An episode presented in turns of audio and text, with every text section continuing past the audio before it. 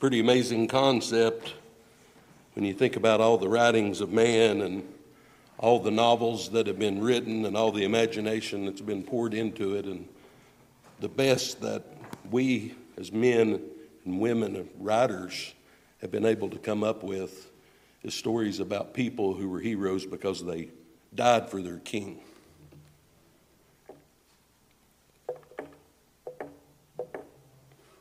Our king died for us. Only God could come up with a story like that. So, uh, this evening we're going to return to the book of Acts, and uh, we'll be picking back up in chapter 4. I've got that marked here somewhere.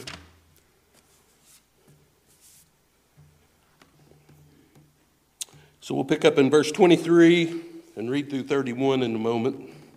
If you want to go ahead and turn there, you can. So, it's at this point we have covered the questioning, the persecution of Peter and John concerning the healing of this now formerly lame beggar who was outside the gate called Beautiful at the temple. And the Sanhedrin, after questioning Peter and John, have decided to release them. They decided to let them go. They threatened them, and they threatened them again. And they decided that there was not a just cause to keep them or to punish them further. So, so Peter and John are now returning to their companions, and they're basically going to file a full report with them of everything that had happened. The main point in last week's study was a dependence upon God's sovereignty and there was a secondary discussion of the apostles' willingness and ability to speak, preach, teach boldly, but doing that in the name of Christ through the Holy Spirit.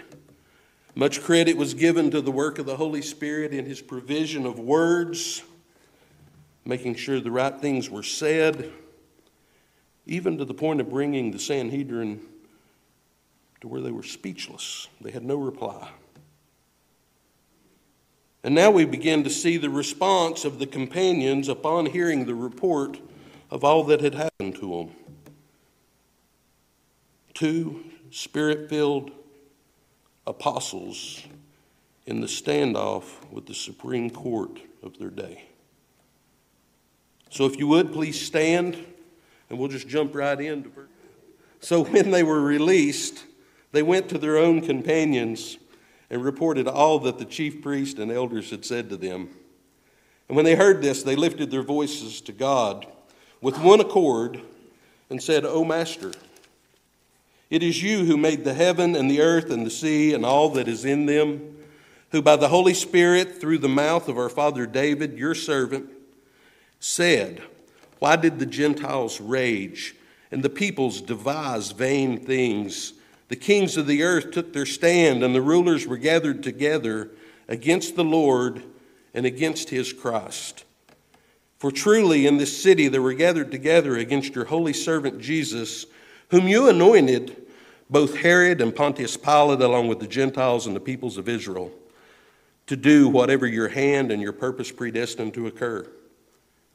And now, Lord, take note of their threats and grant that your slaves may speak your word with all confidence, while you extend your hand to heal, and signs and wonders happen through the name of your holy servant Jesus. And when they had prayed earnestly, the place where they had gathered together was shaken, and they were all filled with the Holy Spirit and began to speak the word of God with confidence. Father, we, we thank you for your word.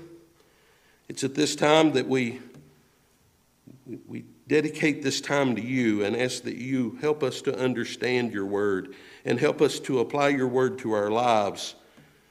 Lord, we ask that you have your way, that you'll take me out of your way, and that, that your words will be spoken. Your revelation you've given to us will be taught. Father, I love you. And once again, I thank you for everyone who is here this evening. And uh, I pray this in Jesus, Jesus' name. Amen. You can be seated. So in verse 23, and I apologize again. Verse 23, we read So when they were released, they went to their own companions and reported all that the chief priest and the elders had said to them. So, so we find Peter and John back in comfortable surroundings. We have every reason to believe that the formerly lame beggar has joined the community of believers there.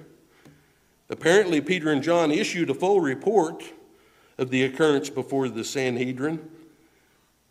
But you need to realize that they're not just among companions or friends here, they're back among family. You see, I look at everyone in this church, and if you're a believer here tonight, you are my brother or my sister.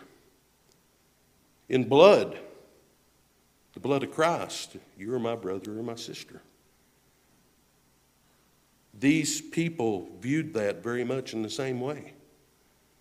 This was a community of people of one accord. We're going to see that shortly. And, and some people may say, well, you know, it's, it's kind of a traditional thing to call so and so brother so and so and and sister so and so. But if you look in the book of Matthew, in chapter 12, starting at verse 40, 47, and you can turn there if you like, and I will read it to you either way. But we have a scenario where it reads Now someone said to him, him is capitalized, so we're talking about Jesus here. Now someone said to him, Behold, your mother and your brothers are standing outside seeking to speak to you. But Jesus answered the one who was telling him and said, Who is my mother? And who are my brothers? And stretching out his hand toward his disciples, he said, Behold, my mother and my brothers. For whoever does the will of my Father who is in heaven, he is my brother and sister and mothers. Those of us who are believers in the family of God, we are the, the bride of Christ. We're the body of Christ. We're children of the King and heirs of Christ. And that's much to rejoice about. And if I think about it just from a logical standpoint, I see you more than I see most of my natural family members. I see you twice a week for at least an hour. I don't know if I see my mother that often or not, and that's shameful in one hand, but that's dedication to the family that I have, right? I know I see you more than I see my sister or some of my aunts and uncles, cousins. You're my family. I think this is the view that they had of one another. Being family members, it should make it easier for them to be of one accord, for we find that they are all of one mindset. They're all in unity with one primary objective. Solidarity is their goal. But along with solidarity, persecution brings solidarity. Among the faithful, you will see people ushering toward that group when perilous times happen. If you have an earthquake, people become more religious. The churches will be more filled. Remember 9 11?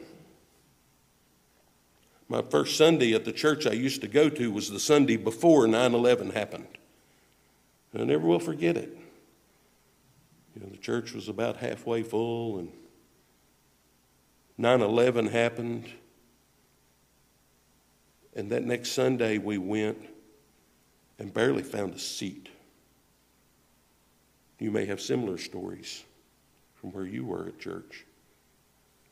But whenever we have persecution, we have trials, people tend to usher back toward the faith where they know they should be. But sadly, most of those people will return back to the world. That'll last for a few weeks, maybe a couple of months, and you see those numbers starting to dwindle back down. It's very symbolic of the parable of the sower and sowing seeds, and the seed sprouted, and it was very robust and grew tall and, and then withered and, and it died. The churches were full after that event. Our nation was under persecution. Being in one accord, what are they all doing? How do, how do you show this being in one accord? Well, well, one thing they were doing, I'm sure they were rejoicing at the return of Peter and John, and they were unmarked. They hadn't been beaten, they had been imprisoned overnight. They were threatened, but they were released. And I'm sure they were rejoicing at their return. I'm sure that once they heard the report of what these two men had said before the Sanhedrin, that salvation only comes through one name. I'm sure they were rejoicing about that. Because that's a mission here. Spread the gospel, the Great Commission.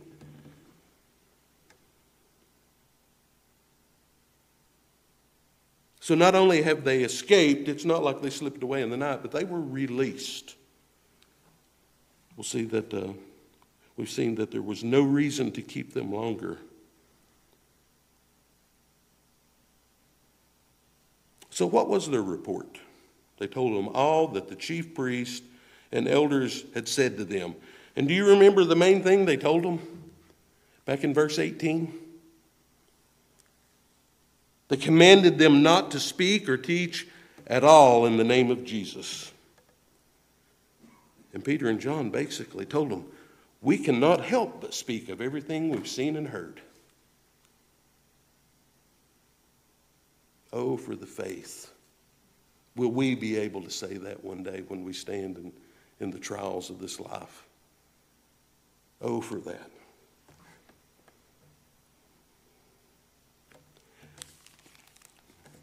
When any family member comes under assault, the family of believers here, they do what any faithful family should do.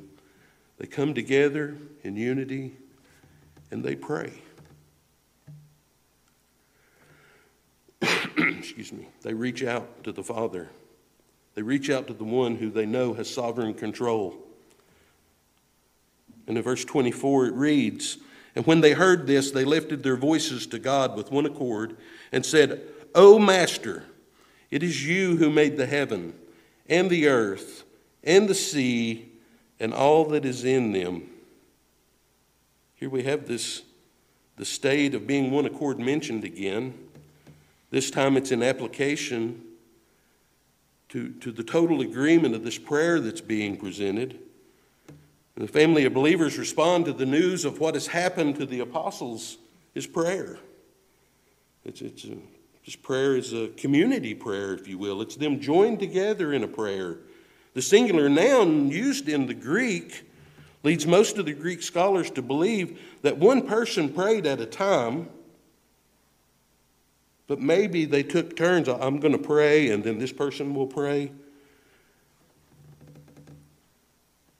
Have you ever been in a church where everyone prays at the same time? Have you ever experienced that?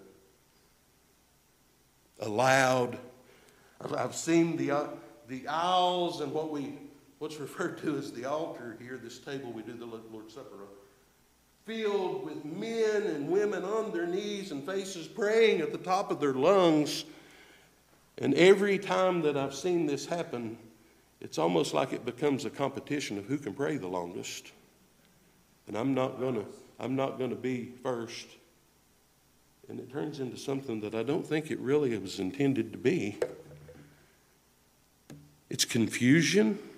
It's a bit chaotic in a way because it's really hard to understand what anyone says. I guess you're just supposed to be focusing on your own prayer. I, I don't know, but when, when Josh prays here from the pulpit, I don't know what everyone else is doing, but I'm joining along silently in agreement with what's being prayed.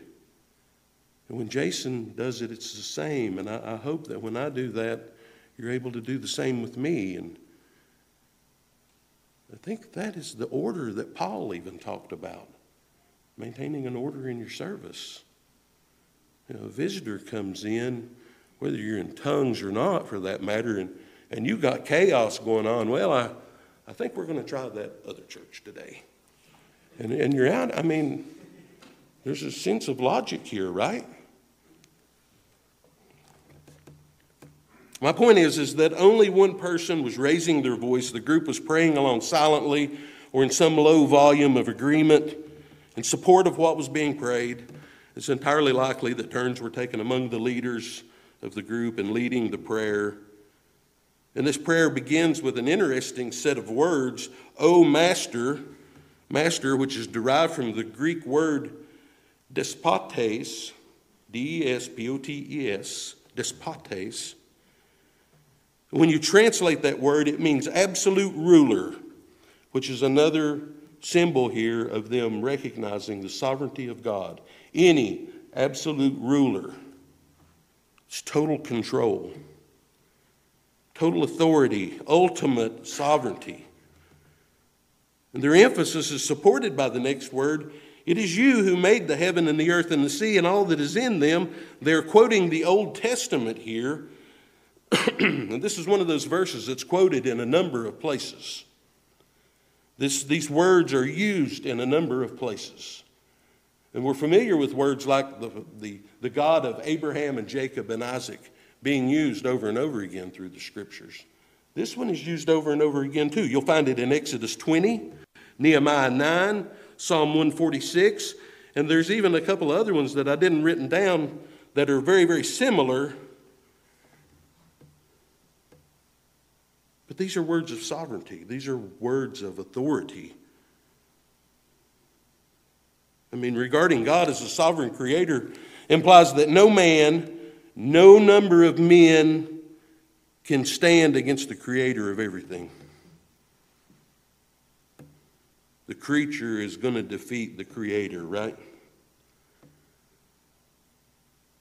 And also implied here is that the sovereign God has the sovereign right to rule his creation. As bad as it is to say,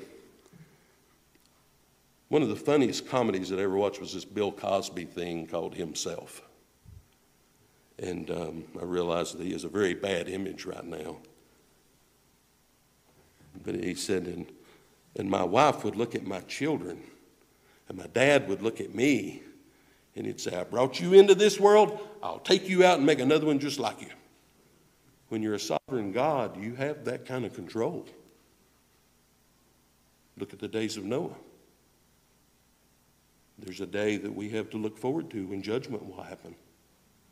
And there'll be weeping and gnashing of teeth. And it's really interesting that just a few weeks prior to this, the apostles had a very limited understanding of the Old Testament scriptures, especially when you try to apply knowledge of the Messiah from those scriptures. I mean, they understood what they had been taught by the Jewish leaders in the temple. But now, here we have them using the Old Testament scriptures, preaching Christ, preaching salvation. Just more symbolic happenings, this event of God's sovereignty, of the Holy Spirit within them, exposing them to the wisdom that they need, to the knowledge that they need. And not only that, but they're teaching these Jewish leaders, right? They're using these Old Testament scriptures against the Sanhedrin, the chief high priest, the guru of gurus is getting to hear the Old Testament scriptures interpreted in ways that says, hey, that guy you put on the cross, you need to kneel before him. These people were acknowledging that although the apostles had just been before the highest authority in the land, that God is sovereign in control and he is worthy of their submission. One of the commentators I read, uh, Boice, stated, and I'll have to read this, I can't, I can't quote it all. But it says, As they began to pray, the scriptures rose up in them, and they found themselves talking to God in God's own words. And then he goes on after that and says, When early Christians wanted to speak about Jesus Christ in their prayer to God, the words of the Bible seemed to just naturally come tumbling out. I'm not at that point yet. I'm trying really hard. Man, what level of faith and dependence do you have that those words, and I tend to agree with Boice, when you read that prayer, Can, can I, within myself, just pray the Old Testament scriptures that way? No, I cannot. I might get a verse out, maybe two at the best, somewhere in there. They're not too long. But dependency upon the Holy Spirit is exposing them to what they're saying in the prayer, just like the words were given to Peter and John before the Sanhedrin. I think that's the emphasis Boice is making. And the prayer continues in verses 25 to 26. It says, Who by the Holy Spirit, through the mouth of our father David, your servant, said, Why did the Gentiles rage? And the peoples devised vain things. The kings of the earth took their stand, and the rulers were gathered together against the Lord and against his Christ.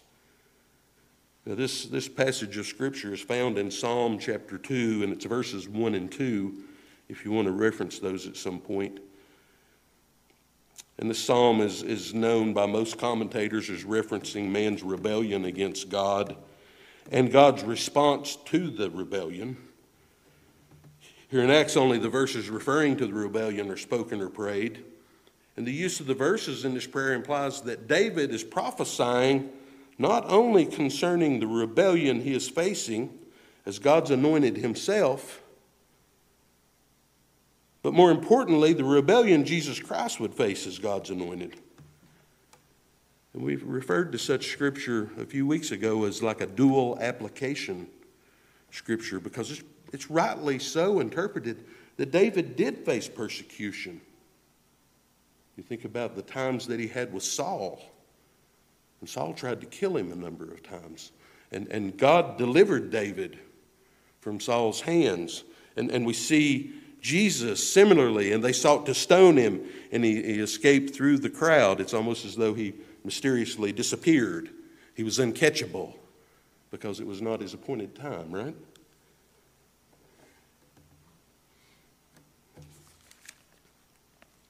In Psalm 2, 1 through 3, Spurgeon states, It is little wonder that the sight of creatures fighting God amazes the psalmist. Where there is much rage, there is generally some folly, and here it is excessive. They set themselves to withstand the Prince of Peace, end quote.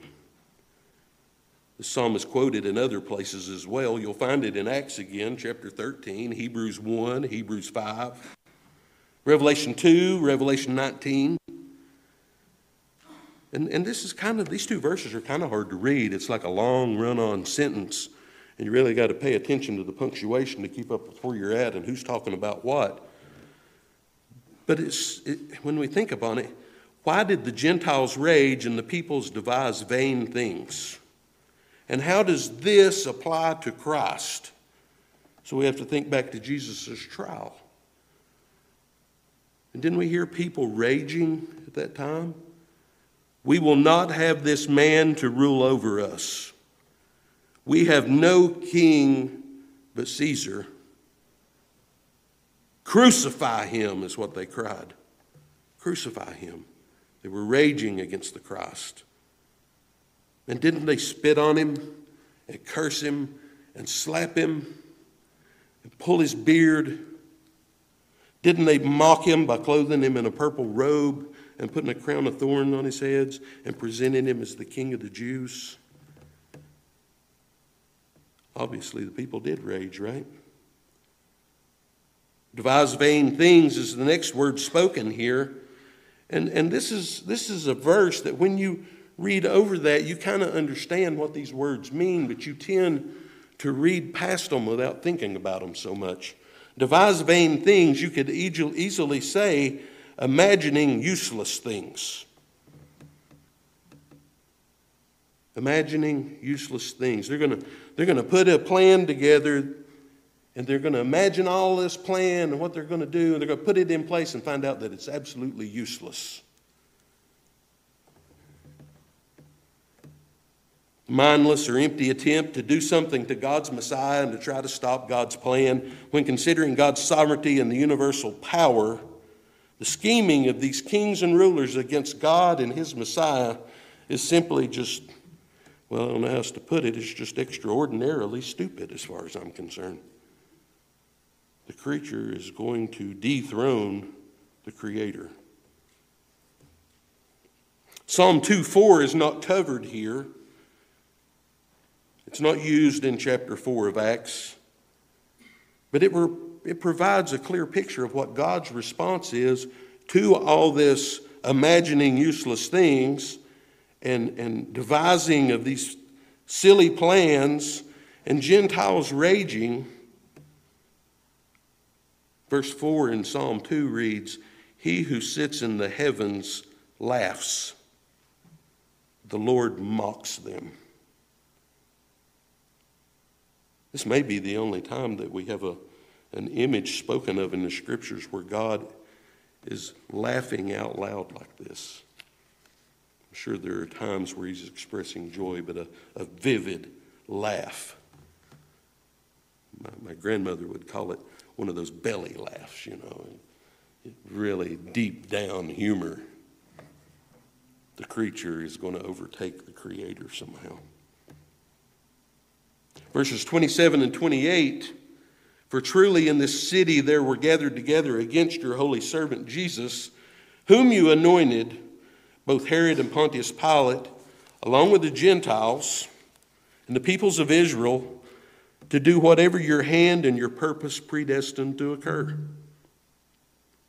This is a bit of a hard verse to read when you really stop and think about it. It's another bit of a run on sentence. It's got lots of commas in it. What refers to what? But verse 27 is a bit of an explanation of verses 25 and 26, and I'll go through that in just a minute.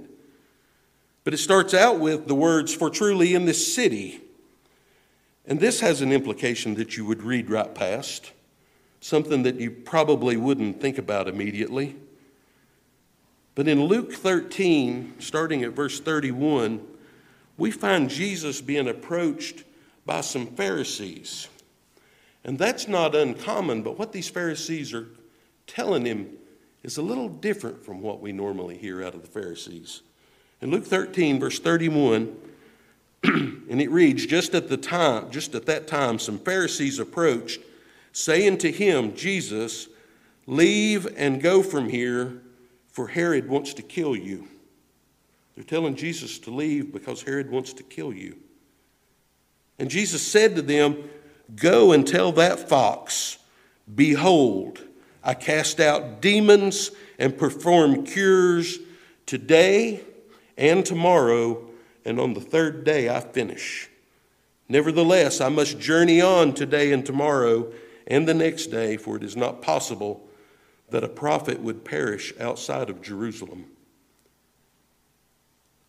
Jesus not only prophetically foretold of his death, he's clearly foretelling where his death is going to occur. Probably wasn't clear to anyone when he said this, but looking back at it, he's the next prophet to be killed in Jerusalem among a high numbers of others that have faced their death there. And quite honestly, many more believers will be martyred there before it's over. Did anyone catch the statement concerning finishing on the third day? And on the third day I finish. I think somewhere there's an implication there, and I can't theologically prove it to you. But on the third day, what happened? He arose, right? The battle against death is over. Just one of those things that caught my eye. You can, you can call me wrong if you want to, it's okay. We need to understand that verse 27 is, is an explanation of verse 25 and 26. And the connections from these two verses and verse 27 are this. Excuse me. Herod represents the Hebrew authority, and this would, this would be the representative in verse 26 that they called the rulers. Pilate represents the Roman authority, and in verse 26, it refers to the kings. Gentiles represented in verse 25, of course, by the Gentiles.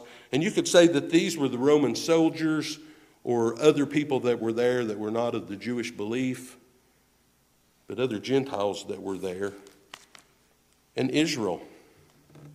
This represents all of the Jewish followers who shouted, Crucify him in these very same streets. It's representative of the people, the people of Israel. Within this prayer, we can see clearly that the believers had true convictions that are revealed. The believers believe firmly in the sinlessness of Jesus Christ in these verses. Their prayer refers to Jesus as the holy servant, sinless. They believe Jesus Christ's messiahship. The prayer states against his Christ. Christ translated means Messiah. They believe that through the cross, Jesus accomplished the purpose of God. This prayer is spoken with a voice of victory, not defeat. And they clearly held firm convictions concerning sovereignty, wisdom, and even God's government. Jesus has all authority, right? In verse 28, we find the prayer containing a statement of confirmation that Jesus' death occurred as the result of God's power and plan and had been decided beforehand, before the foundations of the earth were laid. This plan was in place before the foundations of the earth were laid. God planned, knew, ordained who he was going to save. God's predestining of events like this and actions, this is a basic presupposition of the early Christians. And this will carry on even into the early centuries. And we see the reformers, when, when, when, when there was this push away from the Catholic Church in the Reformation by Martin Luther and many others, they believed like the apostles did. And we find ourselves here today, very much in a minority, if you will believers who believe what they believed. We want to believe the scriptures. There's things in here I don't like. There's things in here I don't know why God feels like He does about some of these things. I don't have to understand those things. All I have to do is know that this is the standard. This is the moral law. This is God's law. And I can either accept it or not, and I've decided, okay, I'm going to do that. I believe it. I don't have to understand it all. I don't understand everything in the laws of this land either. At least, at least this book's only 1,400 and some pages long, I think. One bill that goes through Congress now will be 2,500 pages. I mean, it's reams and reams of paper. I don't agree with all those either, by the way. This serves as a key to their confidence. They view God's sovereignty as a, a reason for assurance. It gives them hope.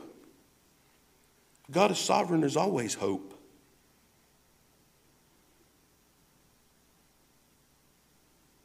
Throughout the scriptures, it's been shown that God can and will carry out his perfect will through a rebellious people. I think about my very life. You know, one of the, one of the first things I have to pray when I'm at home alone is why you would choose a wretched man like me to try and do what you're trying to use me to do. I will never understand the life that I've lived and the things that I've done. And here I am doing this tonight. God is sovereign. He's in control.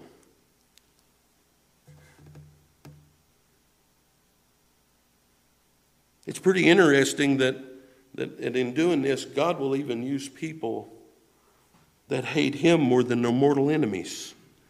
And that's hard to kind of register when I say that. Shouldn't it be surprising to us that Herod and the people of Israel aligned with Pilate and the Gentiles there to have Jesus killed. And we've been taught over and over again the, the very reason that they didn't accept Jesus as their Messiah, they wanted the Messiah to come in and wipe the Romans out, get them out of our holy city.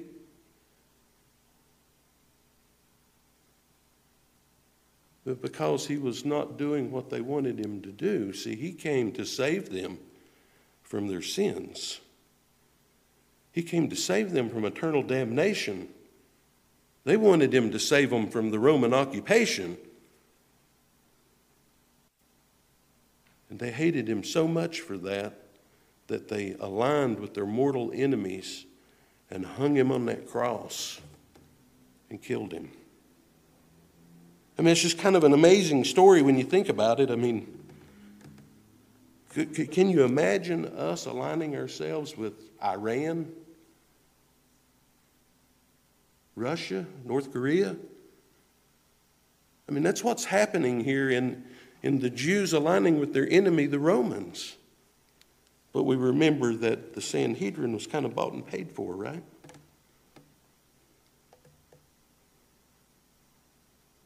They wanted him to save Israel. He tried, he came, and he died for those that will believe in him. Christ even said, John 15, verse 18, If the world hates you, know that it hated me before it hated you. And I can't help but think about the crucifixion for a moment. I mean, this act of the crucifixion is one of the most beautiful, sacrificial things that has ever been done God gave his only begotten Son so that a sinner like me could be saved. There's nothing more merciful, forgiving. There's nothing more that anyone could do than to give their only Son to die for you. And at the same time, this is the most heinous act that man has ever done the only truly innocent person that ever walked on this earth, died the death of a common thief. Only in the sovereignty of God can you have both of those exist.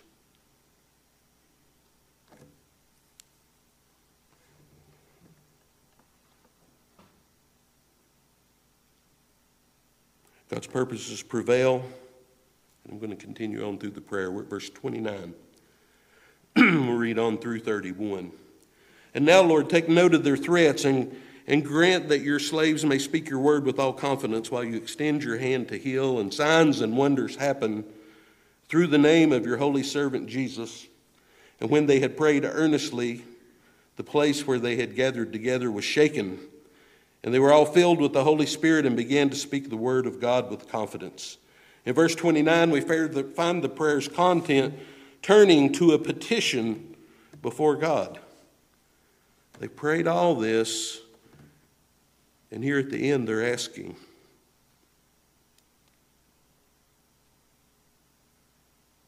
And, it's amazing that uh, they're petitioning before God that they'll be able to do what they've been commanded not to do, right?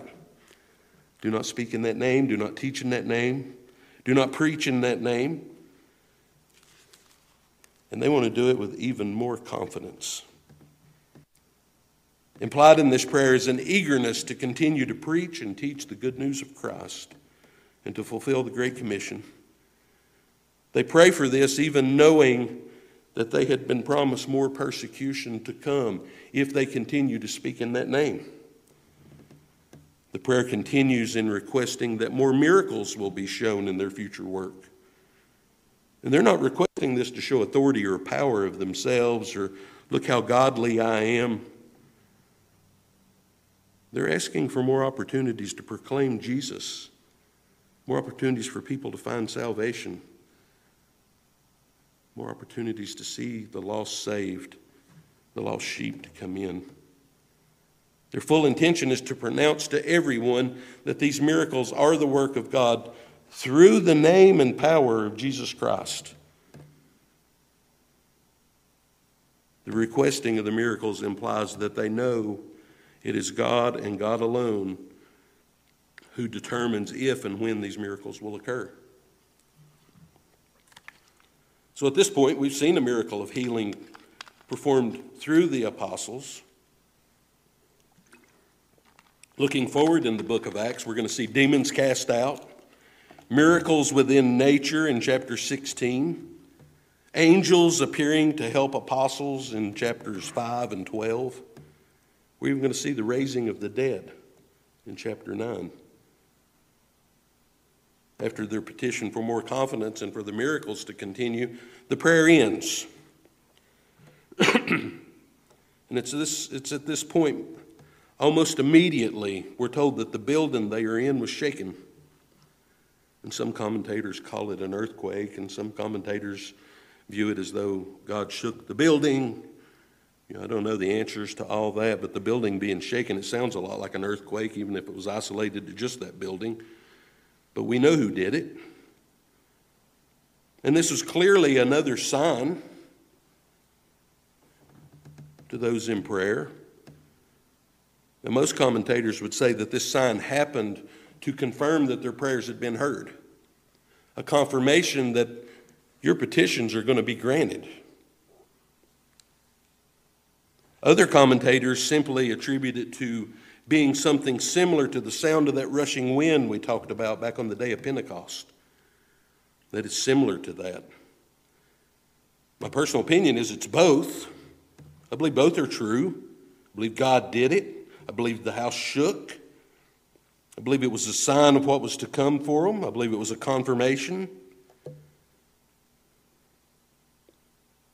But this event should not be construed as though the Pentecost has happened again. This is not a second Pentecost. It's an experience that assured them of the ongoing significance of that unique event that happened before for their lives and for their ministries. As written, it appears that all the apostles, they've all begun to speak boldly and confidently. It's not just Peter and John.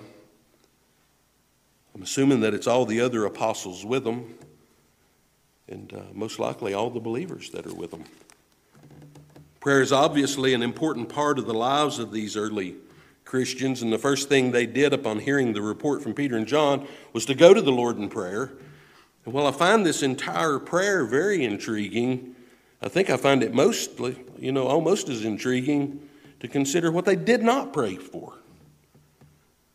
Prayer does not state that they need to be delivered from these Jesus haters. The prayer is, is a request for more strength, for more confidence to continue to boldly speak and preach and teach in the name of Jesus Christ. This is sovereignty recognized, it's sovereignty honored, and obedience in action. There, there's a, an old saying that I think is attributed to the Crusades, so I'll be really careful here. But it was something about don't pray for an easy life. Pray for the strength to endure a tough one.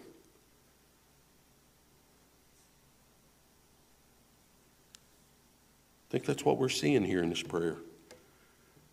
This prayer can be used as a model prayer.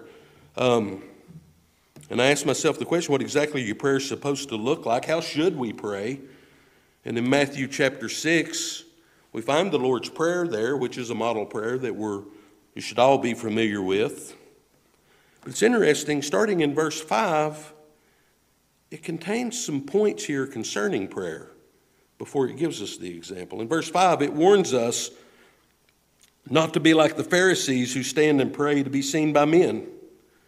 And the implication is that we should not use public prayer as a, a statement to show off our holiness or our goodness or one should not pray with the intention of being recognized as, as great men or women of the faith and great people of prayer.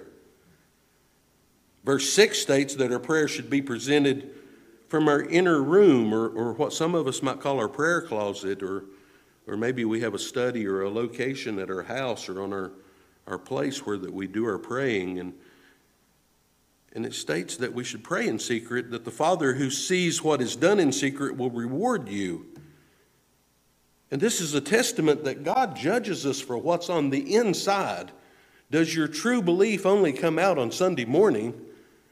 At some point on your way here, it becomes a reality, and you come to church, and on your way home, you, it's a fantasy again.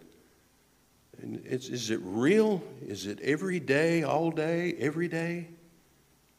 I think this is a testament of, of God looking within us. God judges the heart. Verse 7 states that our prayers should not be filled with meaningless repetition, so that you may be heard by your many words. And I'm guilty here. What's your prayer sound like at night when you lay down? What's it sound like at the dinner table? I'm guilty here. I'm not doing it necessarily to be heard for my many words, but there's a lot of repetition in my prayer, and, and maybe there's only so much variance I can put in there, but I take the easy way out and just say the same thing I said yesterday. That's a little bit, that's not from the heart, really, is it? That's kind of more like a legal. I've got to pray, so here you go. Before giving us instructions on how to pray, God, through His Word, the Word of His Son Jesus Christ, warns us on how not to pray. The first three verses before are warnings against prayer to elevate oneself. I think that is the key in these that we need to be cautious of. Verse 8 informs us that the Father knows that we, He needs, excuse me, what we need, He knows before we even ask. Why is that so hard for me to say? The Father knows what we need before we even ask Him. This informs us that our prayer will not come across as a surprise to the Father. He's omniscient, right? More easily stated, all knowing, He knows everything. And then Christ offers the model prayer beginning with verse 9. And, and the Lord's Prayer is not given to us as though we should simply repeat these words Our Father, and we go through it. I mean, it's almost like doing the rosary at some point if you're but, but this, this model prayer is offered as an example of what proper prayer structure looks like. Take, for instance, verse 9 Our Father who is in heaven, hallowed is your name. The prayer begins with our, our recognition of God's power, it recognizes his attribute of holiness. This word hallowed is not common, but what it means is consecrated to a sacred use, treated as sacred or holy. So we got recognition of his power, our Father who's in heaven. Holy. You're holy. And I, don't think it would be improper as we're praying. Let's imagine that we're disturbed for whatever reason. So when we start our prayer, we start our prayer with recognizing the attribute of God in His peace. You, you are the Prince of Peace. I need you in this trial of my life. It's not inappropriate to reach out toward those attributes of God that you need, you need help with.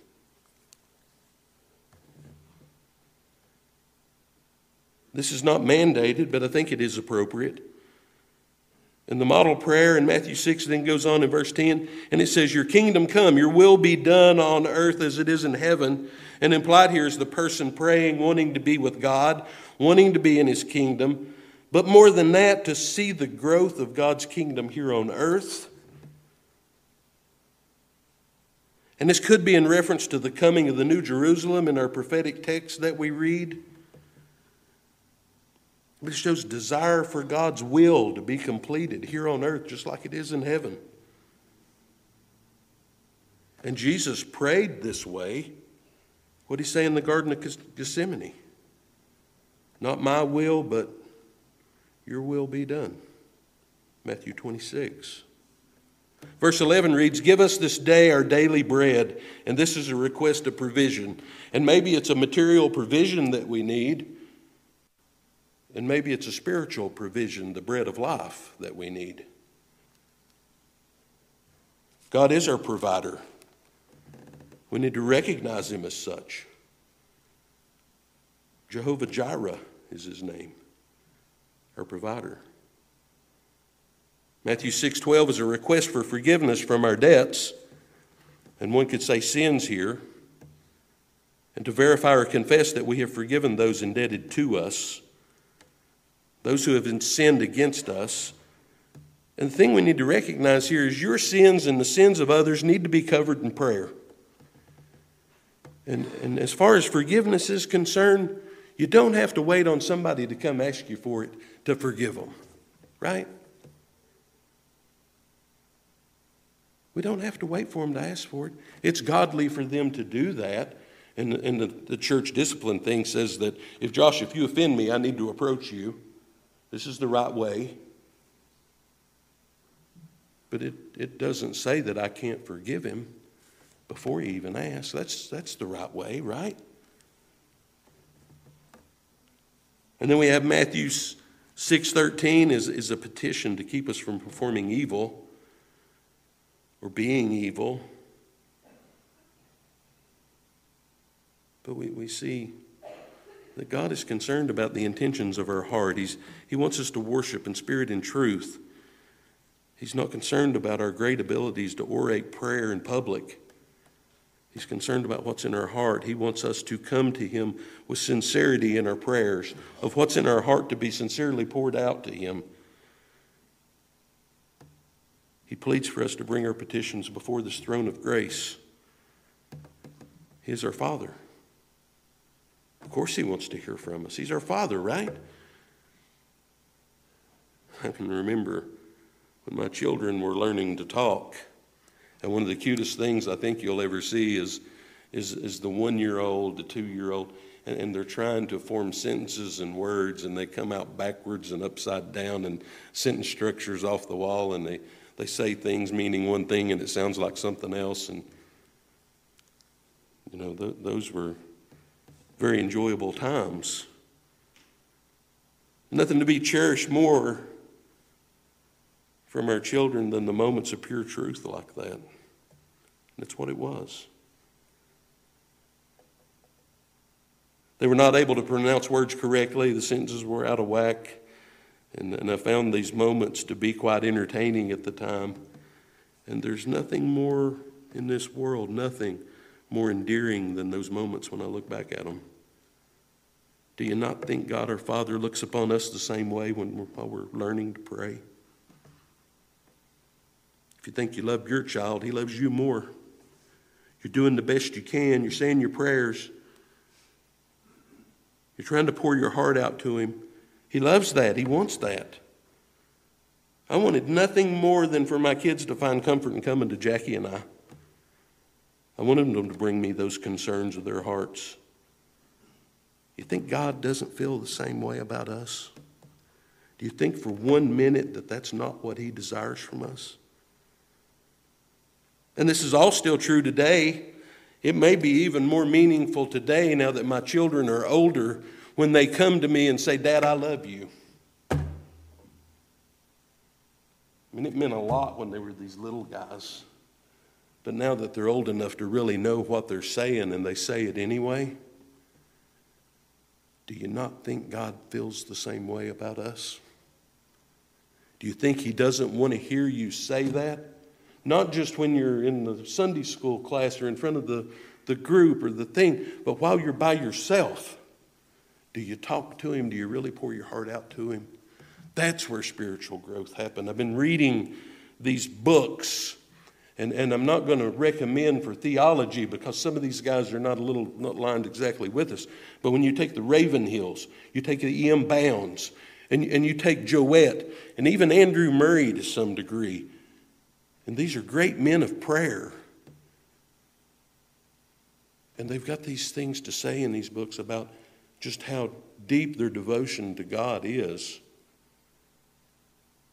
Ravenhill was very influential with with Paul Washer. He talks about Leonard Ravenhill quite often. Now, as I read through some of his books, I think there's a theological slant there that I don't know I'm exactly aligned with, but there's not enough there for me to make a decision. So if you go pick up one of his books, use it with caution, but we're all educated enough here that I think we can read through that. But if you need help with your prayer life, there's probably no one better than E.M. Bounds. Just men of prayer. One of those writers said in his book that you could put a dead man before me that I'd never seen in my life and I don't know, and I could take one look at his body and tell you whether he's a man of prayer or not. And I'm reading this thinking, okay, here we go. I I finally found it. He said the first thing he would do is look at the, the structural build of the person. Does he look weak? Because a man of prayer is up at 4 o'clock in the morning and he's up late at night praying for his family, praying for, for God to help him. And over time, a great man of prayer will become weaker because he's spending so much time on his knees. And he said, If I fail to be able to figure it out then, I'll pull his pants up and I'll measure the calluses on his knees. He said, I'll be able to tell you whether he's a man of prayer or not. And he even went on to talk about a good friend of his who was a prayer warrior. He said, The man's wife asked him, said, Will you come into his study and, and see if there's anything here that is yours or anything that you really want? And he said, I walked into that room and he said, It just overtook me being there. And he said, There was this one spot in the room that I just knew, excuse me, I just knew that this was that place where that every night and every morning he would kneel down. He said, I just knew it was that place. And when I looked at the floor, it was almost as though there were discolorations, like it was ruts, because those are the same places where his knees had been for years, and that the tears had stained the floor. He said, This is what great men of prayer do. This is what people who pray do. They do it with sincerity. It's not just a formality. So, my prayer for us today is I've really, really struggled with my prayers. I'm so thankful to have some relief in that. I'm so thankful. I think the, the guilt that my old man carries with me at times prevents me from realizing what God has made me today. And it brings a level of humility that is very healthy, but it can cause stumbling at times too if you're not careful.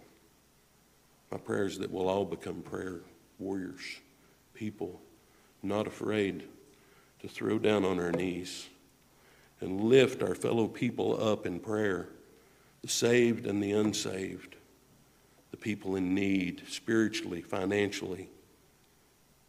We're family. The least we can do is pray together. The least we can do is pray for one another. Amen. Is anyone here tonight who has any concerns or questions involving your salvation, sanctification? Please come and see the leaders of the church. We would love to spend some time with you in prayer and searching the scriptures together. That's why we're here. We love you, and I, I thank you very much for your attend, attendance. Father, we, we thank you for this evening you've given us. Your, word is a blessing to us as always. I, I thank you for these, these people, the members of your church, my family members. Lord, I, I thank you so much for them coming. I thank you for their support. And Lord, we, we thank you so much for all you do, but most of all for Jesus Christ through whom salvation is, is the only way, it's the only name in which we can be saved. Father, I ask that you take each one of us home safely tonight, and you'll bring us back at the next appointed time, Lord. And I pray this in the name of your Son, Jesus Christ, and all God's people said, Amen.